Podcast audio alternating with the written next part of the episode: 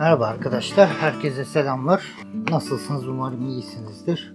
Yine geldik bir havadan sudan videosuna. Biraz sohbet edeceğiz. Ee, Benim size bahsetmek istediğim birkaç nokta var, onları anlatayım.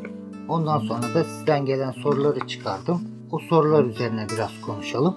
Öncelikle şu aralar e, hava durumu, hava raporları, meteoroloji konularını işleyen peş peşe videolar çekiyorum. Herhalde bunlar bir 4-5 videoluk bir seri halinde olacak. İki videosunu zaten yayınlamıştım geçen haftalarda. Önümüzdeki haftaki videoda meteoroloji ile ilgili olacak gene. O videoda Beaufort skalası ile ilgili konuşacağız biraz ve o Beaufort skalasındaki rüzgar hızlarının şiddetini bizim seyrimize etkileri üzerine biraz konuşacağız. Ama o videoda Beaufort skalasını e, Beaufort 10'a kadar vereceğim size. Yani benim bahsedeceğim konular 55 knot.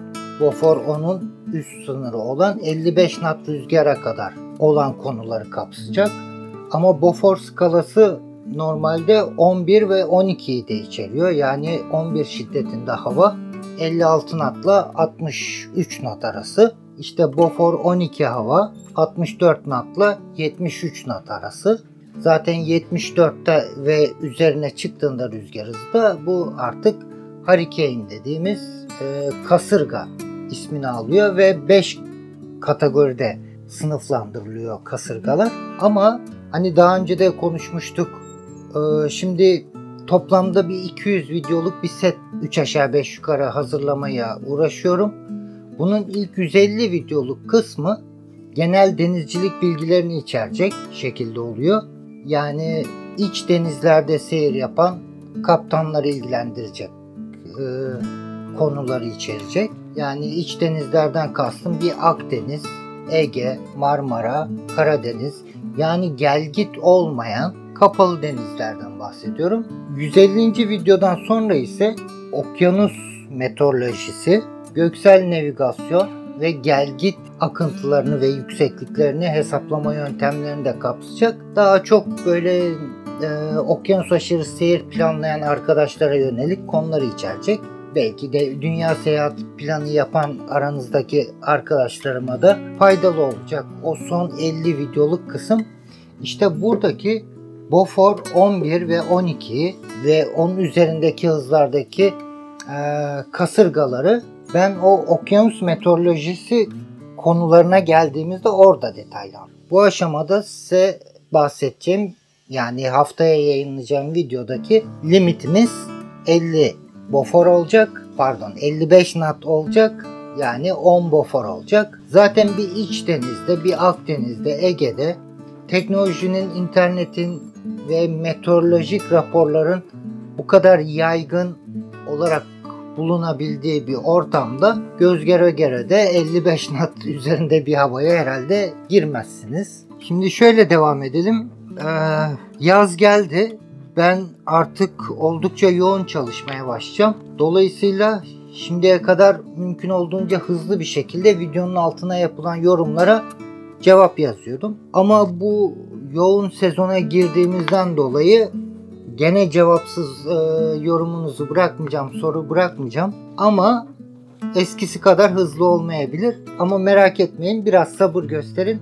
Mutlaka sorduğunuz soruya, yorumunuza ilk bulduğum fırsatta cevap yazacağım. İkincisi bilmenizi istediğim ben cep telefonuma Twitter, Instagram, Facebook benzeri sosyal medya ağlarını yüklemedim. Uygulamalarını yüklemedim. Dolayısıyla bunların hepsi benim tabletimde. Ve tableti yanımda her zaman taşımıyorum. Yani bana Facebook Messenger'dan mesaj attığınızda bunu her zaman göremeyebilirim. E, yani tabletime ulaşana kadar hemen göremeyebilirim. Veya Instagram'dan bir mesaj attığınızda bana onu dediğim gibi aynı şekilde tabletime ulaşana kadar göremeyebilirim ki bu bazen 3-5 günü de bulabiliyor. Ve benim odaklandığım nokta bu YouTube videoların altına yazılan yorumlara cevap vermeye odaklandım. Onları eksiksiz bir şekilde devam ettirmek istiyorum. Ama e, takdir edersiniz ki çok fazla mail alıyorum sizden. o maillerin hepsine dönüş yapamayabiliyorum. Ee, işte Facebook Messenger'dan e, mesaj atıyorsunuz. Onlara hemen dönüş yapamayabiliyorum veya Instagram mesajlarınız aynı şekilde. Ama bence bireysel mesaj atıp bireysel cevap isteyeceğinize ki o sorduğunuz soruyu, o öğrenmek istediğiniz konuyu merak eden bu kanalı takip eden pek çok arkadaş da olabilir. O yüzden mümkün oldukça eğer çok özel değilse sorunuz videoların altına yorum olarak yazın. Oraya ben cevap vereyim ve bu sormuş olduğunuz soruyu ve benim cevabımı diğer arkadaşlar da görebilsinler. Kafalarında bir soru işareti varsa onu da gidermiş oluruz. Yani çok mecbur kalmadıkça mail ve diğer e, kanalları kullanmayalım mümkün oldukça. Bu YouTube kanalındaki videoların altına yorum olarak yazın. En verimli o şekilde devam edebiliriz diye düşünüyorum. Şimdi kanalın altındaki yorumlar genelde iyi niyet temennilerinizi, teşekkürlerinizi belirten yorumlar ağırlıklı olarak.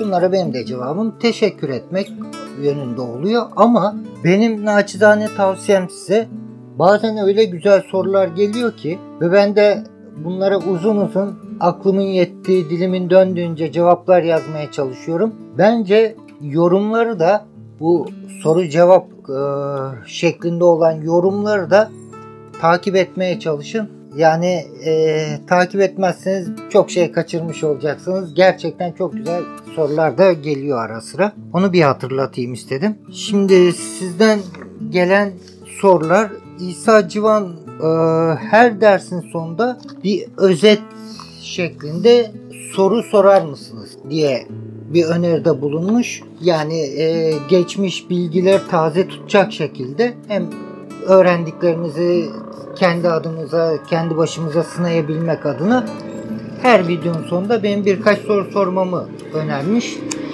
Ama zaten iyice böyle kurs, ders havasına da büründürmek istemiyorum kanalı.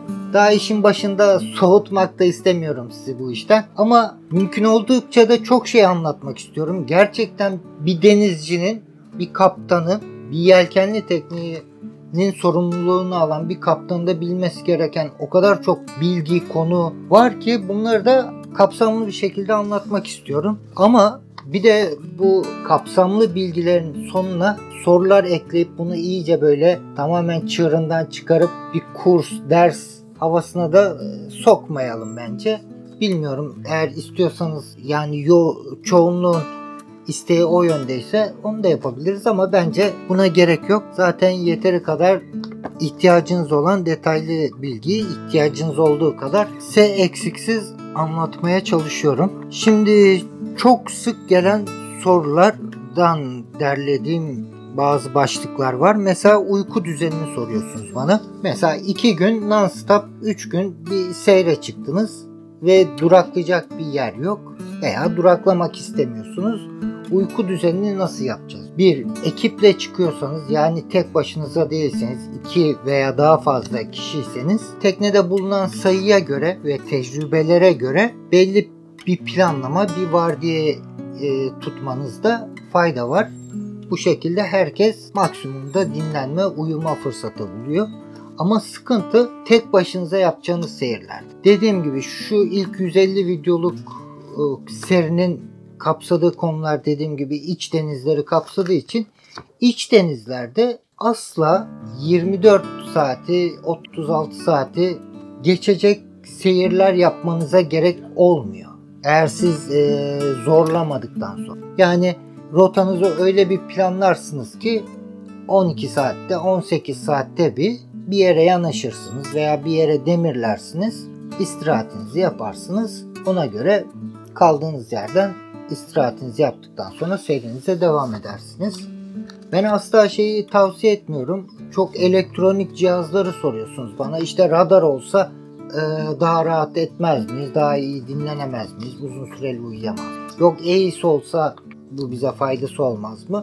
Arkadaşlar tek başınızaysan ve bir iç denizde okyanus aşırı bir seyir yapmıyorsanız bir iç denizdeyseniz Akdeniz, Ege, Marmara, Karadeniz gibi bu iç denizler gemi trafiğinin, tekne trafiğinin çok yoğun olduğu. Yani hiçbir tekneye, gemiye rastlamadan sizin 1 saat, 2 saat seyir yapabileceğiniz bölgeler değil genellikle %90'lı. Dolayısıyla az önce dediğim gibi seyrinizi planlarken uygun emniyetli bir yere yanaşmayı ve demirle veya demirlemeyi ve istirahatinizi o şekilde yapmayı planlayın. Yani seyir esnasında tekne otopilota bağlı olsun, radar etrafı kontrol etsin. Ben de gideyim yatayım kameraya. Akdeniz'de, Ege'de, Marmara'da böyle bir seyir kesinlikle aklınızın ucundan geçirmeyin. Ee, daha önce de konuştuğumuz bir konu vardı. Hani bu denizde çatışmayı önleme tüzüğünden bahsetmiştim size ve bu kurallardan bahsetmiştim. Denizde çatışmayı önleme tüzüğünün ilk sayfalarında daha girişinde der ki kaptanın her kaptanın birinci sorumluluğu elindeki tüm imkanlarla çevresini gözlemlemektir. Çevresindeki gemi trafiğini gözlemlemektir ve bir çatışma riski oluşturmamaktır.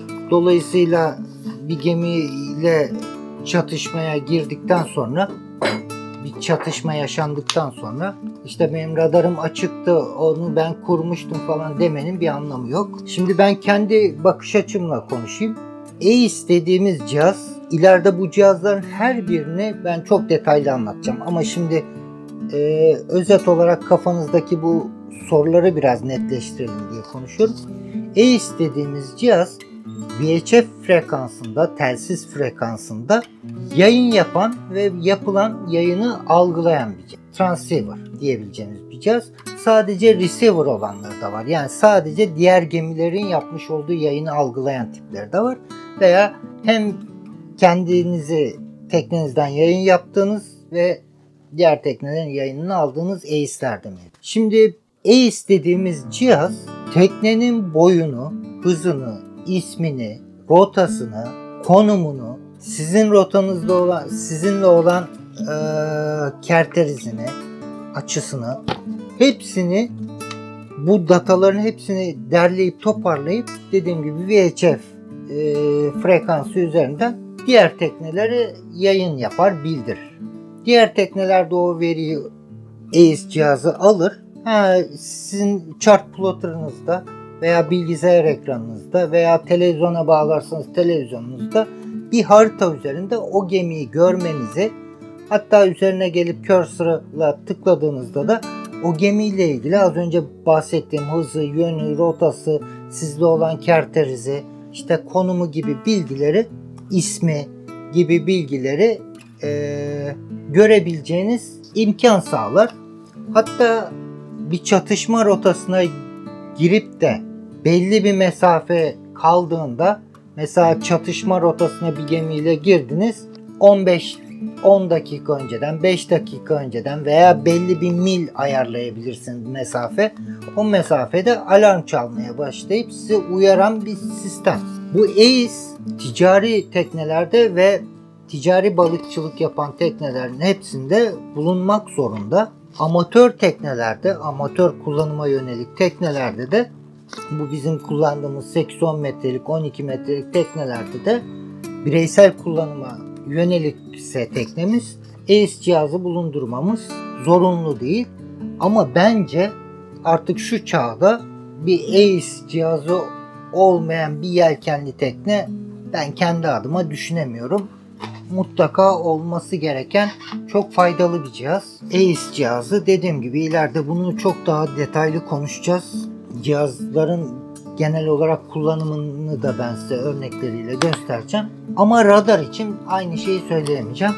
Radar dediğimiz cihaz işte direğin ortasına konumlandırılmış genelde bir ağır bir radar anteni ve o radar antenine bağlı teknenin etrafını 360 derece her türlü görüş imkanında gece, gündüz, sis gibi e, her türlü görüş şartında tarayan ve radar ekran dediğimiz ekranda da çevremizdeki objeleri işte küçük kayalıklar olabilir, su üstü kayalıkları olabilir, işte e, kara parçaları olabilir, burunlar olabilir veya diğer gemiler olabilir. Bunları radar ekranında bize gösteren cihazlar. Ama ben kendi teknemde şahsen bir radar cihazı olmasını çok önemli değil. Hatta istemiyorum. Çünkü birincisi radar anteni oldukça ağır oluyor ve onu biz direkte belli bir mesafe yükseğe konumlandırmak zorunda kalıyoruz genelde. O konumlandırdığımız yerdeki ekstra ağırlık yani tekne dizayn edilirken öngörülmeyen bir ağırlığı o yükseklikte direğe monte ettiğimizde bu teknenin dizayn kriterlerini kötü yönde etkileyen bir bozulmaya neden oluyor. Yani teknenin do- doğrulma açısını bozuyor.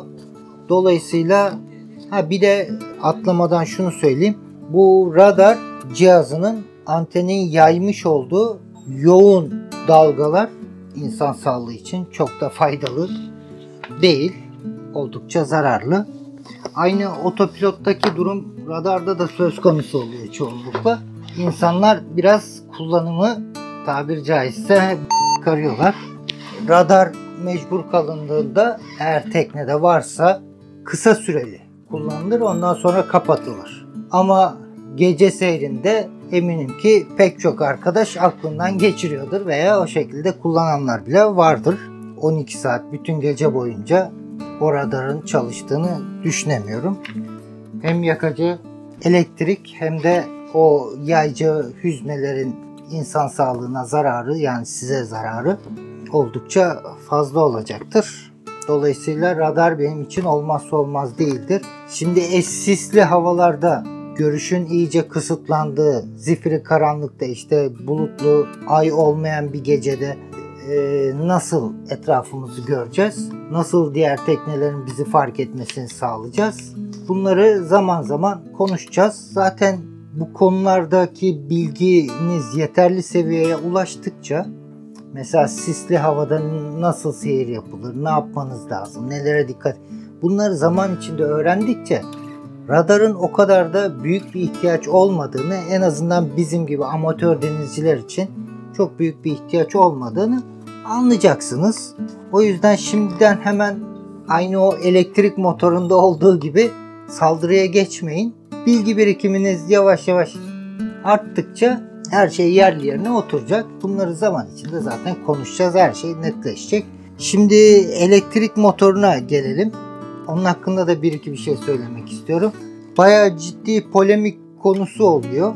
Şu elektrik motoru hakkındaki yani teknede kullanım için üretilmeye başlanan şu son yıllarda da sıkça duymaya başladığımız elektrik motorları yani ana dizel motorumuzun yerine geçecek elektrik motorları üzerine fikrimi bir netleştireyim.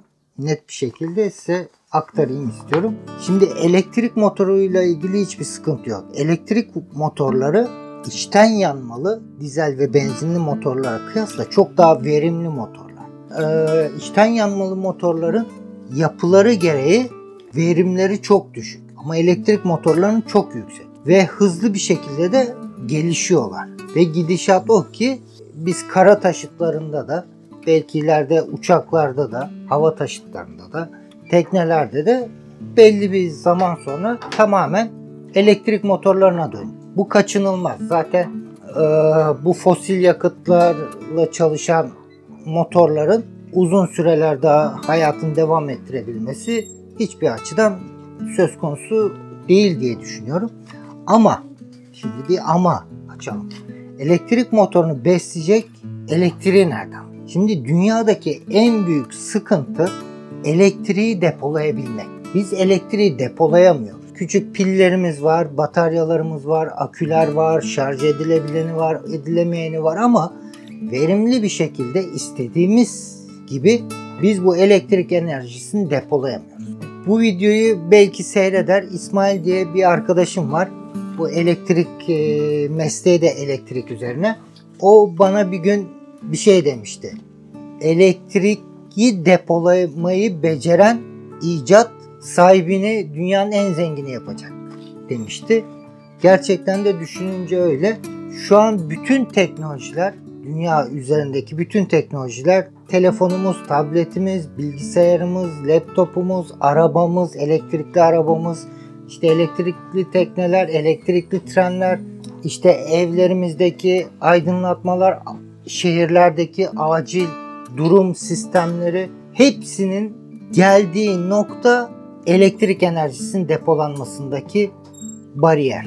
Dolayısıyla teknolojik olarak biz elektrik motorlarında çok ileri gittik ama onu besleyecek bataryalar konusunda yani elektrik enerjisine doğru bir şekilde, verimli bir şekilde yeteri kadar depolayacak teknolojiye henüz ulaşamadık. Benim öngörüm herhalde önümüzde belki bir 20-30 yılımız daha var.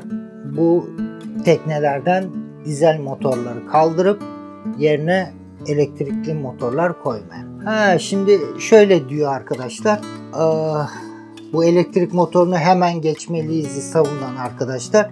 İşte akü bankamızı lityum akülere çevirelim diyorlar. İşte özel pahalı akülerden büyük bir banka oluşturalım diyorlar ki bu bankanın fiyatı zaten o koyacağımız elektrik motorunun 3-5 katı pahalı akü bankası oluşturalım diyorlar. Ama o bile yetmiyor. Hadi ağırlığını, fiyatını hepsini geçtim. O bile istediğimiz sürelerle o elektrik motorunu beslemeye yetmiyor. Ve o zaman diyorlar tekneye bir de jeneratör koyarız. Şimdi dizel motoru, içten yanmalı motoru ben söktüm. Yerine bir tane elektrik motoru koydum. Sonra onu beslesin diye dünya para verdim bir akü çok ağır tekne için gerçekten hantal ağır bir akü bankası oluşturdum. Ama o akü bankası da yeterli olmadığı için o ilk başta söktüğüm içten yanmalı motoru getirdim koydum elektrik üretsin. E, jeneratör bir içten yanmalı motor değil mi? Şimdi e, peki ben bunca şeylerin niçin uğraştım? O jeneratörü içten yanmalı motoru elektrik üretsin diye koyacağıma onun ucuna bir tane de pervane takarım ki şu an teknemizde olan dizel motorlar, içten yanmalı motorlar bu şekilde. Üzerinde yüksek amper saat kapasiteye sahip bir alternatör var. Jeneratör görevi görüyor. Kuyruğunda bir tane de pervanesi var. Teknemize de hareket kabiliyeti, gücü kazandırıyor. E, dolayısıyla benim ekstradan şu aşamada o bataryalarla, elektrik motorlarıyla uğraşamayacağım. Yani sözün kısası küçük, kabul edilebilir ağırlıkta ve kabul edilebilir fiyatlara da bataryalar üretilene kadar ve bu bataryalar kabul edilebilir sürelerle o elektrik motorlarını kendi başlarına besleyebilecek duruma gelene kadar akü teknolojisi elektrik motorlarına geçmeyi ben kendi adıma düşünmüyorum. Elektrik motorlarına karşı değilim. Dediğim gibi gidişat o yönde. Bir gün hepimiz sağ olursak görürsek mutlaka elektrik motoruna geçeceğiz. Ama şu an henüz erken. Tekne masrafları ile ilgili çok soru geliyor. İşte tekne masrafları nasıl diyeyim size çok göreceli kavramlar. Tekneyi hangi marinaya bağladığınıza bağlı. Hangi e, nasıl bir tekneniz olduğuna bağlı. Monohol mü, katamaran mı olduğuna bağlı. İşte tekneniz eski bir tekne mi, yeni bir tekne mi? Yani sorun çıkarma potansiyeli fazla bir tekne mi? Çünkü her sorun masraf da yanında getiriyor. Her ne kadar sizin elinizden iş de gelse sonuçta bir malzeme kullanacaksınız, bir ekipman kullanacaksınız. Bunlar para tutacak. İşte sigortası söz konusu. Türkiye'de bildiğim kadarıyla bütün marinalar belki bilmediğim birkaç küçük belediye marinası şu bu olabilir ama onun haricindeki büyük marinaların hepsi sigorta isterler sizden. O marinaya giriş çıkış yapabilmek. Dolayısıyla bir sigorta poliçesi tekneniz adına yaptırmak. İşte teknenin bir de kullanım giderleri var. İşte mazotudur, işte su alıyorsunuz, elektrik kıyıdan zaman zaman kullanıyorsunuz. İşte sarf malzeme dediğimiz contaları belli periyotlarla motorun yağını, contalarını, filtrelerini değiştiriyorsunuz. İşte bazı tekne sahipleri teknenin bulunduğu bölgeden bölgeye değişmekle beraber kimisi her yıl zehirli boyayı yeniliyor, karaya alıyor.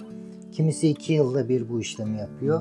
Bunlar da hep masraflar. Dolayısıyla yani teknenin masrafları dediğimiz çok göreceli bir kavram. Şöyle örnek vereyim. Marina kirası bile.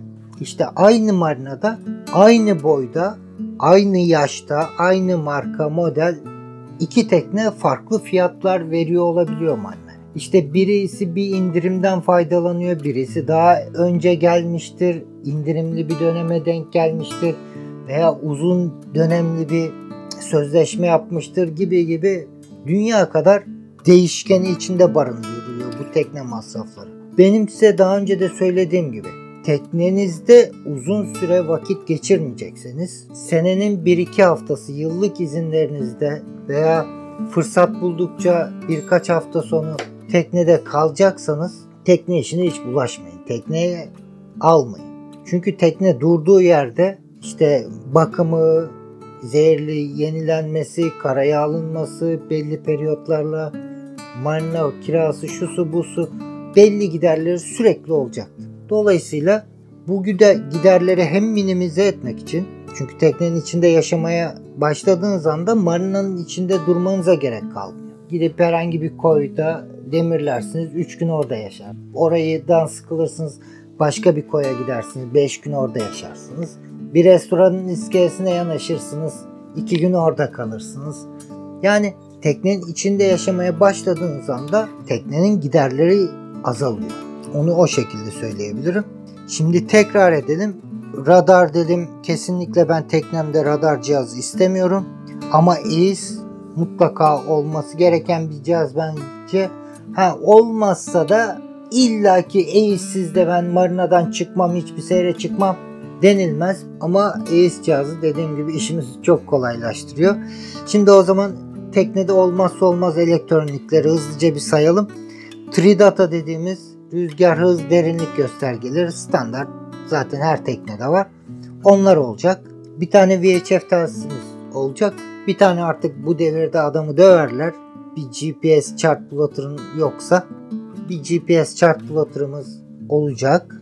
Bir tane de EIS cihazımız olacak. Yani navigasyona yönelik navigasyonel elektronik cihazlar, elektrikli cihazlar olarak bu dört grubu sayabilirim size. Olmazsa olmaz. Yani teknemde olmasını kesinlikle istediklerim. Radar hariç diğer ufak tefek ekstra cihazlarda işimizi bir nebze daha belki kolaylaştırabilir. Başka ne diyelim? Şimdi bazı sorular geliyor bana. İşte yelkenle ilgili işte pupa seyriydi, orsaydı, apaz seyriydi, hangisi daha hızlıdır, hangisi hangi durumlarda şey yapılır. Daha yelken konusuna girmedik. Bu sorular için daha çok erken. Ama bu soruların içinde bir soru var mesela. Örneğin demiş arkadaş 40 knot rüzgar varsa bu havada denize çıkılır mı? Şimdi 40 knot rüzgar dışarıda olduğunu bile bile eğer bağlı olduğum yerde veya demirde olduğum yerde emniyetteysem altını çiziyorum. Emniyetteysem ben çıkmam. Ama bağlı olduğum yerde ya da demirde olduğum yerde işler sarpa sarmaya başladıysa o zaman çıkarım 40 knot havada. Ama hep diyorum tekneniz A kategori bu konuda da benimle çok kavga ediyorsunuz. Çok tartışıyorsunuz. A kategori tekne olacak. Sabit salma olacak. Arma ayarı düzgün yapılmış bir tekne olacak. Öyle bir tekne varsa altımda eğer bağlı bulunduğum yerde, demirde olduğum yerde işler karışmaya başladıysa, sarpa sarmaya başladıysa o zaman çıkar. Ama güvendeysem 40 knot havada da bile bile ben çıkmam. Ayrıca 40 knot rüzgarda orsa gidilebilir mi? Bizim konuştuğumuz tarzdaki cruiser tekneler 40 knot havada orsa gidemez. Ama her tekne gidemez diye kural yok. 40 knot havada imako atmışlar aslanlar gibi Orsa seyirlerini yapıyorlar. Bu Wendy Globe'un yarışlarında kullanılan tekneler yani nasıl diyeyim çok pahalı özel dizayn hız için üretilmiş açık deniz yarış tekneleri 40 knot havada ancak onlar 40 knot havada olsa gidebilir. Bizim için öyle bir şey söz konusu değil maalesef. Zaten 40 knot havada bırakın orsa gitmeyi bence fazla da zorlamayın. Bu transit log, ülkeden çıkış izinleri, işte vizemiz yok bir ülkeye giriş yapacağız, vizesiz girsem olur mu? İşte vizesiz girdim, dolaşırsam yakalandım, başıma ne gelir gibi biraz da fantazi ürünü sorular da var. Şimdi fantazi ürünü diyorum. Şöyle bir ülkenin kara sularını da onu ülkenin sınırları sayılır. Yani Bulgaristan sınırını tel örgülerin üzerinden atlayıp karşı tarafa izinsiz, vizesiz, pasaportunuza giriş mührü bastırmadan geçtiğinizde yakalanırsanız başınıza ne geliyorsa %90 bunu tekneyle yaptığınızda da başınıza o gelecek. Hatta Ayhan kardeşim sormuş. Başımıza en iyi ne gelir, en kötü ne gelir? En iyi tutuklanırsınız, en kötü vurulursunuz. Öyle değil. Şimdi Türkiye'den uzun bir seyahati çıkıyor. Mesela buradan çıkacağız. Buradan dediğim Malta'dan değil İstanbul'dan diyelim. İstanbul'dan çıkacağız. Karayiplere gideceğiz. Oradan geri döneceğiz veya devam edeceğiz. Turu tamamlayacağız. Böyle seyahatlerde yani rotamız üzerinde pek çok ülke muhtemel olarak ziyaret etmemiz söz konusuysa daha yola çıkmadan önce ben bu planı kaba taslak bir yapmam lazım. Şimdi Türkiye'ye vize istemeyen az da olsa ülke var. O ülkeleri belirlemem lazım. Mümkün oldukça rotamı o ülkelerin üzerinden geçirmeye çalışmam lazım. Ama vize isteyen ülkelerin vizelerini de mümkünse seyahatime çıkmadan önce daha İstanbul'dayken seyahat hazırlıklarını yaparken bu ülkelerin vizelerini almak. Zaten Avrupa bölgesinin Schengen vizesini aldınız mı Akdeniz'i boydan boya geçin. İşte küçük ada ülkeleri var veya Afrika'da bazı ülkeler var. İşte Orta Doğu'da bazı ülkeler var. Uzak Doğu'da bazı ülkeler var. Bizden vize istemiyorlar. Bunları da rotamıza katarak vize isteyen ülkelerde dediğim gibi daha yola çıkmadan önce vizelerini İstanbul'da mümkün oldukça çoğunun vizesini almak alamadığımız birkaç tane ülke olursa da veya rotamızda zaruri değişiklikler yapmamız gerekti. Hiç planımızda olmayan bir ülkeye bizim Türklere Türk pasaportuna vize isteyen bir ülkeye giriş yapmamız gerekti. O zaman eğer karaya çıkacaksanız mutlaka yüzde yüz karaya çıkmayacaksanız da eğer o bölgede bir süre vakit geçirecekseniz yani bir kaç gün konaklayacaksanız demirde de olsa yine de o ülkeye bir giriş çıkış yaptırın. Bir transit vize mi veriyorlar artık o her ülkenin kanunları bu vize kolaylıkları, esneklikleri farklı farklı olabiliyor. Artık o ülkenin kurallarına tabisiniz. O ülkenin karasularına girdiğinizden itibaren dolayısıyla mutlaka ülkeye giriş çıkışınızı resmi olarak yapın. Size hatırlarsınız ilk havadan sudan videosunda dedim ki dünyanın her yerinde yelken amatör yelkencilere karşı bir sempati var. Ama bu %100 her kamu görevlisini karşılaşacağınız resmi görevliyi kapsamayabilir. Yani 99 tane size iyi niyet gösterecek, sizin ufak tefek eksiklerinizi görmezden gelecek 99 tane ülkede 99 tane görevliyle karşılaşırsınız. Öyle bir adama denk gelirsiniz ki size o 99'unu da unutturur. Yani başınıza olmadık işler açılabilir. Çünkü bu sınır ihlalleri, bir ülkeye izinsiz giriş çıkış yapmak bunlar çok ciddi karşılığı olan suçlar. Ama dediğim gibi yelkenci teknelerin de bizlerin de hafif biraz esnetmesiyle, zorlamasıyla karşımızda muhatap olduğumuz ülkelerin resmi kurumlarının ve resmi memurlarının da bize ya bu adam amatör yelkenci karısıyla, çoluğuyla, çocuğu veya yalnız başına bir tekneyle geliyor, geçiyor, gidiyor. Bu adamın bize bir zararı olmaz mantığıyla yaklaşmasıyla biraz esneyebiliyor ama bir görevli isterse izinsiz girdiğiniz bir ülkeye nedeniyle başınıza çok büyük işler açabilir. Bunu bilin ve mutlaka ülke giriş çıkışlarını resmi olarak düzenli bir şekilde yapmaya adet edin. Bir de bir arkadaş gene Ayhan kardeşim sormuş. Kendi imalatımız bir tekne yapıp dünya denizlerinde gezebilir miyiz? Bunu hukuki açıdan soruyorum. Evet gezebilirsiniz. Bunun hukuki bir şey yok. Ama tekne kaydınızın işte imalat belgelerinizin tam olması yani nasıl diyeyim ben yaptım evimin bahçesinde suya indirdim. Hiçbir evrağa gerek yok. Hadi bastım gidiyorum. Olmaz. Mutlaka onun bir liman ba- e, bağlama kütüğünü kaydını yapılması gerekiyor. İşte sertifikalarının çıkarılması gerekiyor vesaire vesaire. Hukuki prosedürü uzun bir, bir iş bildiğim kadarıyla çok da detaylı bilmiyorum. Ama şimdi burada gene benimle çok kişi kavga edeceği bir konu ama neden illaki biz tekne yapmaya yöneliyoruz ki? Şöyle düşünelim çevrenizde kaç kişi tanıyorsunuz? Ya ben bu Renault'un ürettiği arabayı beğenmedim. E Fiat al. Fiat'ın ürettiği arabayı da beğenmedim. E git ne diyeyim? E Peugeot al. E Peugeot'u da sevmiyorum. E git Volkswagen al onu da sevmiyorum. Ben kendi arabamı yapacağım. Kendi arabamı kendim yapıp o arabayla gezeceğim. Hem daha ucuza mal ederim hem daha güzel bir arabam olur diyen birine rastladınız mı? Niye teknede bunu yapmaya uğraşıyoruz? Buna pek anlam veremiyorum. Ha, çok özel bir projedir. Profesyonel ellerde şekilleniyordur. Yani ortaya bir sanat eseri çıkacaktır. Ona eyvallah.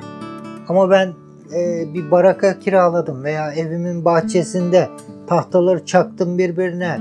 İşte Facebook'tan, internetten, şuradan buradan, forum sitelerinden bilgiler edindim. Bunlarla bir tekne yaptım. Bununla dünya seyahatine çıkacağım.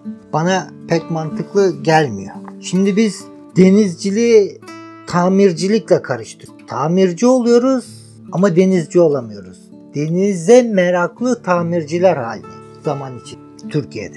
Veya tekneyi imal etmeye çalışıyoruz. Onun için bilgimizi geliştiriyoruz. Ama asıl odaklanmamız gereken denizciliğimizi geliştirme konusunu gene gözden kaçırıyoruz. Bu sefer tekne imalatçısı oluyoruz. Ama nedense biz bir türlü şu denizciliği öğrenmeye gayret göstermiyoruz. Denizci olalım istiyoruz ama hemen sapıyoruz. Ya tamirci oluyoruz ya imalatçı oluyoruz.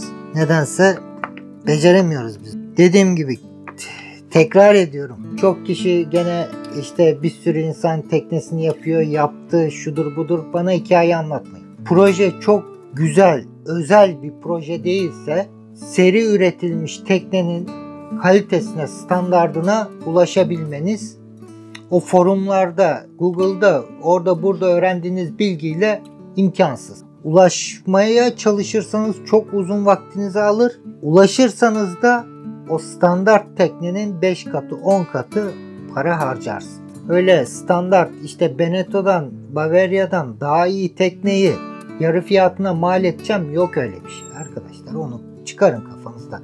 Kim kafanıza soktuysa da o arkadaşınızla görüşmeyi de kesin bence. Herhalde bütün sorularınızı yanıtlamış olduk. Şimdilik videoyu burada sonlandıralım. Videoyu seyrettiğiniz için teşekkür ediyorum. Bir sonraki videoda görüşmek üzere. Hoşçakalın.